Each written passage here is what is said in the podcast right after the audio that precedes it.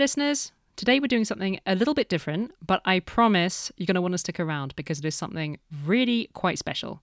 This is the first episode in an occasional new series that you're going to be hearing over the next year or so. It's called This is What a Generation Sounds Like, and we are very, very excited about it. These episodes are personal stories from young Europeans tackling a broad range of issues that affect young people across our continent. We're making them in cooperation with Allianz Kulturstiftung, an independent not for profit cultural foundation committed to strengthening cohesion in Europe using the tools of art and culture. Josh and his father Franco wrote to us from deep in the south of Italy. Josh is a professor of many things, and his father Franco is a restaurant owner and an entrepreneur. It's a coming of age story. It's two coming of age stories, actually, at very different stages of Josh and Franco's lives. And we're handing the microphone over to them this week. This story was co produced by our producer, Katz Laszlo, and Josh Prezioso. And this episode is probably one not to listen to with the kids because there's a bit of sexual content and strong language. Hey, Daddy. Hi, love. So here we are. How do you feel? Honestly, I've been nervous. I feel you. So um, let me do the talking then, okay? Go ahead, my son. Introductions first. I'm Josh, and this is my dad Franco over the phone. I'm honestly reading some notes because um, I'm quite nervous too. So, um, so far we've introduced ourselves as a traditional dad and son duo. There is yet another story though. We're both, in fact, um, gays, homosexuals. Both my dad and I. We both come from the tiniest village in the south of Italy you can think of, where this bond was once a shame, a sin and a disease even. This is not the story we want to share with you though, right dad? At all, Josh. This is a story of friendship, pride, understanding and empathy. We are Josh and Franco, and this is our story. My father and I both grew up in Ostuni, a small town in Puglia, right on the high hill of Italy's boots. You might have heard of it, it's a cool place to go now. But that wasn't always the case, and we're not tourists here. The ground is red, it's beautiful. The color in the moment is, I think, the best in the year. In May, anything is green and red and yellow, many colors. The smell is beautiful. The ground from the flowers, from the grass, butterfly and fly, and, and smell from the sea. Also, from, smell from olive tree. Oh, it's so beautiful. When you live in, in the same place for many years, ugh, shit. And the people of Ostuni, young generation, so sad and uh, I don't like it. It's nothing. After, when you go outside and return, say, oh, Ostuni is my heart. It's so beautiful, it's so romantic, it's so vissuto, come si dice Giosuè? Wow, uh, vissuto. Like, you know, those terms you can't really translate. I would literally translate as lived. You can tell that there's been a life there. Lives have definitely been lived here. And we're here to tell you about ours. Today, we're openly telling a story together. But it definitely wasn't always like that. It was a voyage for us both. And you hear it in our voices. Sometimes they get blasphemous, unprofessional, vulgar even. We start from when my father Franco married my mother, back in the 1980s. Dad, a question maybe everyone would want to ask. Why did you get married in the first place? Um, because I like family. I like family. I want, my life, I think I want five children, say my family. I like children. I think uh, my wife, she, when I, I see for the first time, I think this is a saint. She, every time I touch woman, she laugh. I touch man, she laugh. Never she say, what you doing? And I think this is maybe, I think this is the mom I want. His sexuality was um, an open secret in the town, and people questioned my mother for marrying him, including her own family. But she did it anyway. You might wonder why you won't hear my mum's voice in the story. I asked her to join, but she preferred to stay out of it. My dad got what he wanted. First my sister, and then me. My parents describe me as a rather silent, curious child. But inside of me, there was another world, full of energies, that I felt I had to hide. As I grew up, those energies inevitably started to come out. I drew a lot, I created things. I remember I was very great at imitating people. All my teachers I could imitate perfectly. But I really, because of my dad, I also had learned what to avoid in terms of movements, in terms of, you know, it was also very self homophobic. I said, okay, this is not maybe good. Maybe you should avoid this, you should avoid that. I played football, even though I hated it, but that was the sport of Southern Italians, and I had to pretend I liked it just for integration. I was, I had to be a chameleon. I could sing, dance, and paint at home, and then play, shout, and spit on the ground outside. I loved I loved skirts and high heels, honestly. Those were my favorites. I used to put on my head a sort of a t-shirt like with long sleeves so that basically I could put like sort of a long hair because one uh, back then my hair was very short and then I loved to cross my legs and walk like you know along a sort of a catwalk or, or something like that you know it is music in my head yeah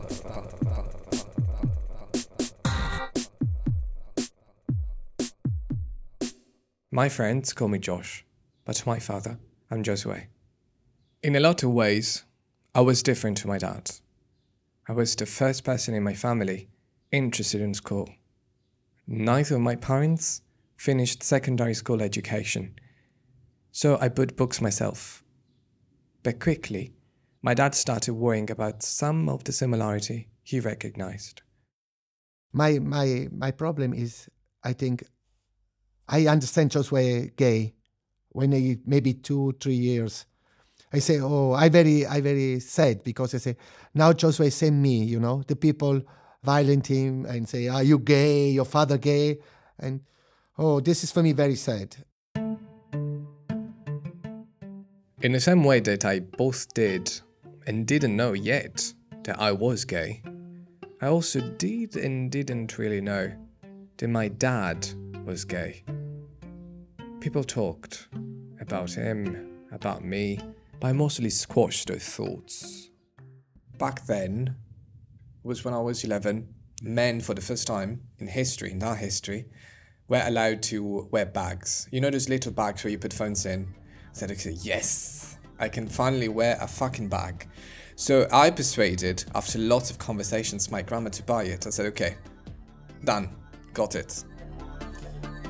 I go down the stairs, I'm walking, and my grandma, she goes out in the balcony and she's looking at me. And I was like having my moment, you know, I was walking, blah, blah, blah. And she goes in the balcony, she's looking at me for a couple of minutes, and then she says, You're walking like your dad. But in such a discriminatory way. I was having my moment, so to me it could be New York, okay? But she destroyed that. That was always the thing with my grandma. With my dad, it was always really humiliating in a sense. He came to me and he asked, Why doing this? It's wrong, don't do it. Sometimes he was a sort of a friend. He'd say, Oh my god, you look so cute and that. But I know he was just a bullshit. So I really never knew like how to behave, honestly. It was so painful all the time. Because I really it felt nice, but not right. There was a part of my father that wanted his manhood to be proved by having a stereotypically manly son. And I didn't give him that. In, myself also I want Josue no gay because it's it's stupid but the beginning now no I want the people think ah look the gay make a, a, a man he make just is a man you know he have many woman And my dad, remember, he, like he had this sort of idea of this iconic man, like with a suit, going to office, going to the bank, and of course he was a completely different stereotype. But that's not his idea of masculinity anymore. I understand now I don't like this person I think when you affrontare come si dice in inglese Face. uh, when you face the, the life, this is for me, man. It's not because you fuck a woman and you are strong and this. No, when you face the life in every question, money, work, contact with people, this is for me now. This is man for me. Now I'm very happy. My son is Josue. Me, it's no gain. Joshua is happy, I'm happy. That's a big shift. How did we get here? I think I need to tell you about my dad's restaurant. The answer might be there. I say, I want beginning a new life, and I open this restaurant. The name I like every time, Locanda, La Locanda, La Locanda. But I have a friend from Taranto, a gay couple. He said to me, why you not call your restaurant The Seven Sins? Oh, I say, I love, yes, I want this.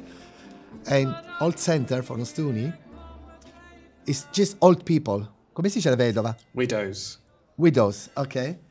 And the old people say outside, they say, Does Locanda, the seven sins? oh my God! In this restaurant make just sins. I'm, I'm very happy, I say. Good. The neighborhood around my dad's restaurant was the old center, a web of narrow streets filled with the smell of basil and tomatoes. Neighbors called out to each other, mostly old widows. Yes, widows. Italy's got a lot of old people thriving on the Mediterranean diet. And well, the men die first.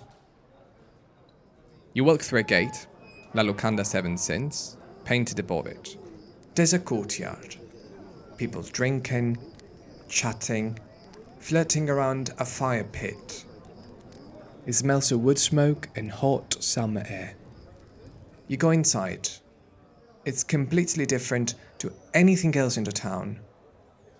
The space feels religious, filled with traditional ornaments. But the music is loud. And then there's my dad welcoming you. And the smell is uh, fried from oil.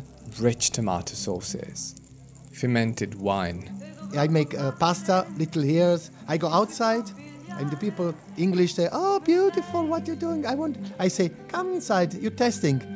I make gnocchi. I make cavatelli. simple traditional local food. Coffee bubble through a percolator. No machine. And you know, being the seven sins, the sinful sandwiches on the menu. Gluttony, It's very big. Say, oh my God! I don't can eat this stinginess, small one. and the bestseller, lust. And I make thick with bread. I make uh, myself. First, my dad baked a dick shaped loaf of bread. He filled it with salami and squirted mayonnaise on the head. He told kids who ordered it that it was too spicy for them to avoid awkwardness. And one time, one old woman, she say she want last sandwich. Oh my God! Because I make a dick, you know, with balls and and I cut off and I bring. She say, why you why you cut? I want uh, together. She make. Oh my God! And on the, on the uh, head from the dick, I do mayonnaise, you know, the cream. Yeah, and she say, I want this. No, no, you cut the dick. Why? oh my God! The restaurant was a place where sexuality wasn't judged. A place with a reputation and occasional themed gay nights. Beyond the room filled with people eating is a second room, separated by an alluring curtain. Velvety red, so very lusty. Very lusty. And in order to go through the, to the loo, you have to go through the curtain. So it was a sort of an invitation. This room was all red velvet and sofas. A sort of a boudoir. I remember touching these sofas and so on and so forth, and my mum just told me, Josh, never sleep. Never sleep there, because sometimes I used to go to the restaurant. You're pregnant. Yeah, yeah, I can get pregnant, like, right away. Because I remember my mum. But In spite of the very explicitly sensual decor, my father insists the sex people had in the velvet room was spontaneous, organic. I don't make the red uh, room because I think I'm sex. I'm Irish. Red is my color, you know. But maybe Freud would tell you just that you you just knew, but not on a conscious level.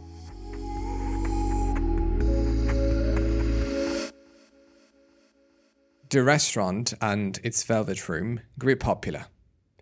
People would come from neighboring towns, towns several hours' drive away, and sometimes unsuspecting tourists just wandered in. Rumors spread of sex parties, orgies. There was obviously gossip. So, of course, I knew something was going on, But it was also a cognitive dissonance where I really didn't know. I had this moment when I was playing outside with my friends football. So have to imagine a very like street boys from very poor families and me playing on the streets. And all of a sudden, while my dad is walking, coming back home after his job, like the whole street completely muted. There was a huge silence. Because, of course, there was shame. So, my immunity as a boy of the street completely um, got negated. And I could see my this man walking, saying it was my dad. That was causing some sort of a shame, but I couldn't quite understand. I didn't even really know what sex was yet. It took me years before I figured out what was actually going on in my dad's restaurant and who he really was. I remember when I was around 15 or 16, I received my first laptop with internet connection. And for some reason, I, I googled La Locanda di Sette Peccati.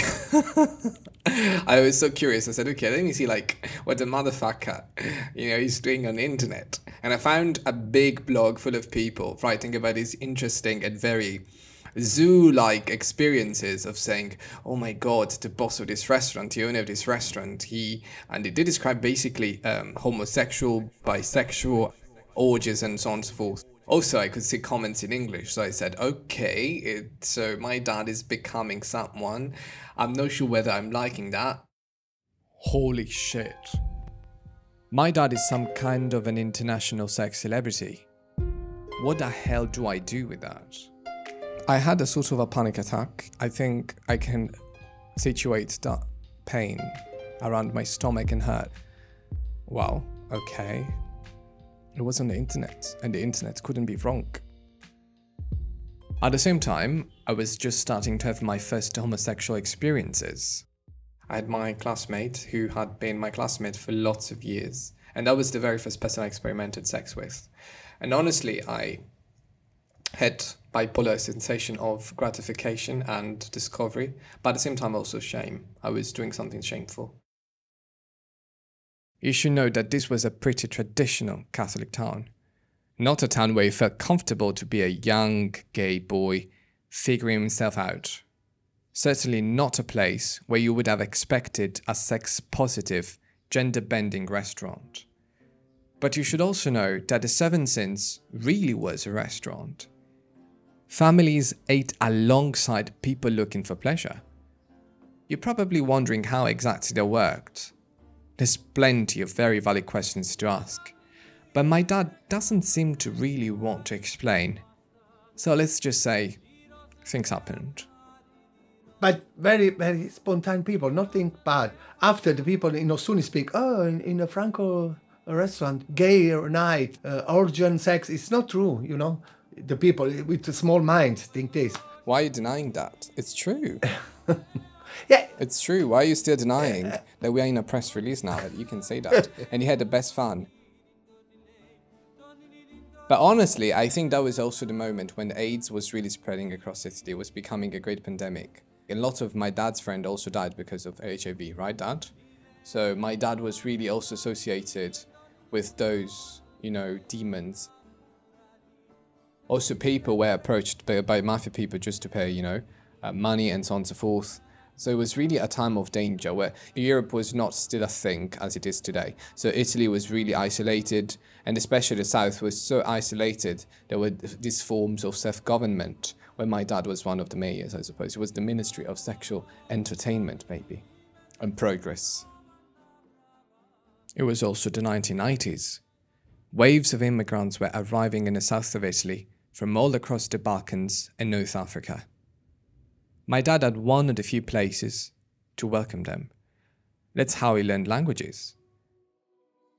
Ostunian people of all ages began to seek my dad out as someone to confide in about their sexual escapades, about their dreams, but also about their troubled families, domestic abuse. He started to wonder whether the Seven Sins really was the most sinful place in the neighborhood. What I think from South Italy, I think in every place in the world, you can find positive and negative people. It's not a place, it's yourself.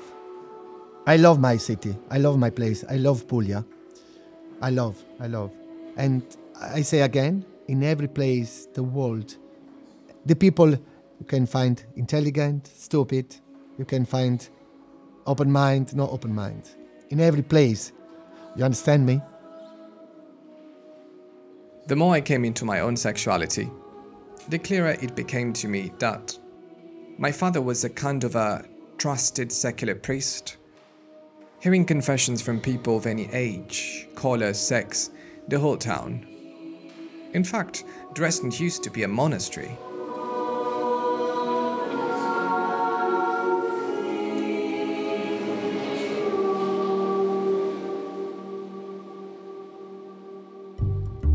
And my dad recognized its magnetism. They came, flirted, and then, of course, they wanted a place to explore they last. He started to buy properties, furnish them, built an entire business that started at a table and ended in a bed. He's a brilliant businessman with no degree. In fact, I use him as a case study for my students. You would think that as a young boy, figuring out I was gay, it'd be ideal to have a gay father who had spent serious time building a safe haven for people to feel free in their sexuality. But it wasn't. He found it difficult, tried to encourage me to act normal. And I didn't love the idea of him being gay either. Ultimately, the world's prejudice seeped into our personal lives. And stereotypes had decided for us. To me, everything changed when I started going to an art school in another town. The amazing town, nobody knew anything about me, and the best time of my life. And that place, I had lots of people loved me, or appreciated me, and that was the very moment when I think I was born. I felt cool, honestly. I really felt cool.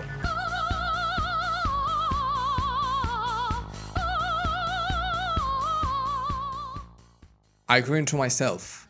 Learned that I liked having my hair long, that earrings suited me. I studied all over the world. Found out I loved to teach. For my father, he started to fall into himself when he moved out of his marriage with my mother. In that moment, I think he realized he was a dad. It's good for myself when I go for my wife. 18 years ago, I live alone and I analyze my life alone. You, you have to help yourself in the old generation. When you come out, it's okay. I understand my wife now. I'm I'm very sorry for, for this question. I'm very confused, you know. But now I happy I have two beautiful children, you know, and very intelligent. Now, for the first time, each member of my family was living alone. We had time to reflect. And I started to wonder how my mother had gone along with this. I was around 21, I was studying in Boston back then, and I asked my mom, How couldn't you understand he was gay? Like, how couldn't you? And she told me, Listen, I loved him so much, and I came from such an experienced background that to me it was not possible. And I understood that because uh, also, when you love a person and you associate to that person something bad, you never really think that is the truth.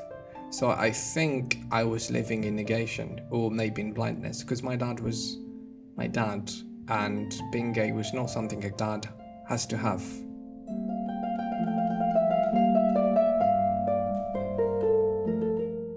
My mom and dad are friends now. Like I said, she's pretty traditional. She perfectly irons shirts, avoids people judgment, and the evil eye. I tried to explain this project to her, but I doubt she really understood it. To her, it's another one of me and my dad's mud schemes. But sometimes I wonder if she's the most queer person in the family. In the end, she was the one who fell in love with my dad. She decided to have children with him. First my sister, and then me, five years later. By then, she knew exactly who her husband was. As for my dad and I, I honestly didn't know him very well. Maybe it was too hard to know him, to see him as a father, or at least as a traditional one, because we had no examples of families like ours. But when I finally moved back, I got to know so many hidden families that shared the same experience. That network of people gave us permission. I think when we went through the process of forgiving, because you know, I stopped looking at my dad as my dad, but as a human being, and as such, he does make mistakes, but he also brings a lot to the table. As a gay father and son, people sometimes use a story to fit into this idea that gayness is hereditary or some kind of contagious disease. We've gotten that a lot. To those people, this is what we like to say. I'm sorry for you. I think mi, mi dispiace per te, per voi pensare questo. So he's saying that I'm sorry that you believe this. I'm not here to convince you. I wish I could convince you. Um, and I hope that one day you might change your mind. In my dad's words, I still feel a sort of anger or tension to prove. So that would be my generational change. I think the wrong is like when he goes to society and he gets manipulated in a way that it becomes a problem. I have to be like intellectually honest, and I don't know honestly, I don't know the answer. But the fact that I might have inherited from my dad, it's fine. I've inherited so many other features of my dad, including this. What's the problem with that? It might be. Why should it account as a disease? It's the stigmatization that makes it a disease. I can't imagine a world without homophobia because I was born and I'm still living in, in one. It's a job on a daily basis to just defend ourselves from this fear that has been created. But when you take the responsibility to become a person in power, either a politician or a representative, you do owe me. I think this effort of imagining a world without homophobia should be in the mind of other people that have power, for example, politicians. I can't, so it means that a job is failing. Gay is normal. I think anything what you feel is normal. Respect is important. We both have clear ideas on what we like to see change. Yes. to talk is very important. Allora, uh, okay, my father never speak to me. No, not come to me and say, come here. What is the problem? Why, my father not take my hand and say, come here, my son. Come here. Don't worry. Uh, what is the problem? Now, I think it's important when you open your door from your house, you find love. You have to speak with your son. Why you doing this? You you okay? You love this? You have to speak and explain. Son, you explain me. Let me understand. It's not easy. It's not easy. But you you have to trust, you know. There was a beautiful program in Italy because Italy, you know, got unification very late. And up until the 1950s, 60s, Italian was a different language depending where you came from. There was not a unified language. And there was a beautiful program that was called Non è mai troppo tardi, that means it's never too late, where a teacher went on TV, main channel, and taught Italians Italian.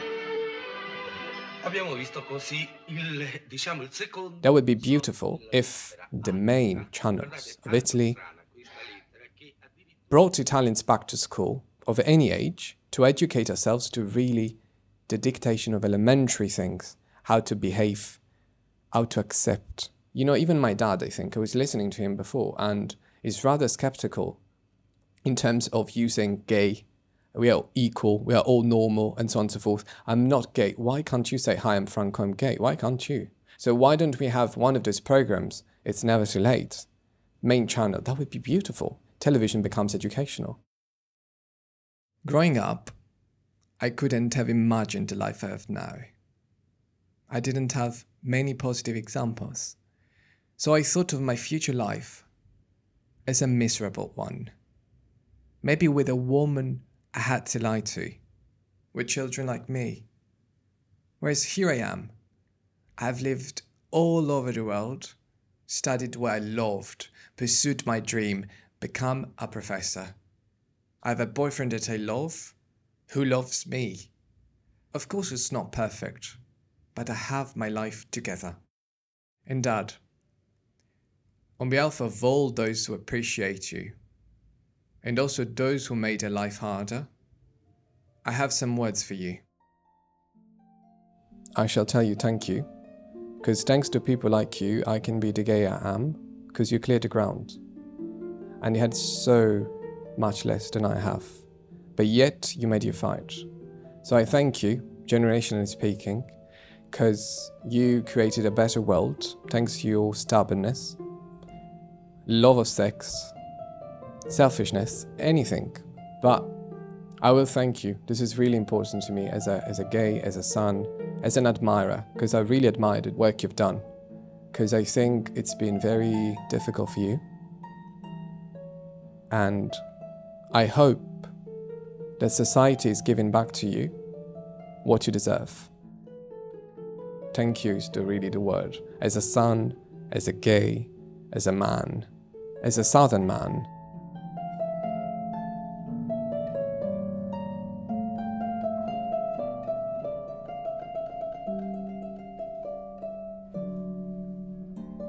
This episode was co authored by Josh Prezioso and me, Katz Laszlo. Josh was your host, and production and sound design came from me. Thank you, Josh and Franco, for trusting us with your souls. Invaluable editorial support came from Katy Lee, Dominic Kraemer, Andrei Popoviciu, and Priyanka Shankar. Special thanks to all the studio engineers and delivery people who made it possible to make this intimate story remotely.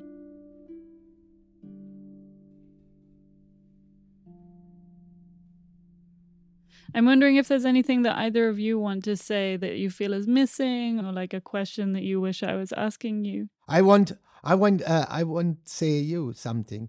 What do you think from this? Is this for you new?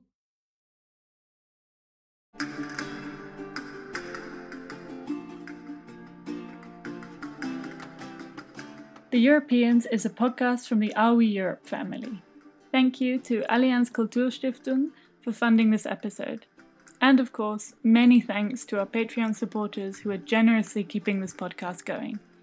Music was Tarantella del Gargano by Marco Beasley, published by Out Here Music, Italian Opera by UV Protection, Andante from Bach's Italian Concerto, performed by Catrin Finch, Amore Mio by Mina with Warner Music Italy, Tomb by Veshza, La Luna e Fisarmonica by Ziv Moran, Disco Ball by Evgeny Barduzha, and of course, the one and only Jim Barne.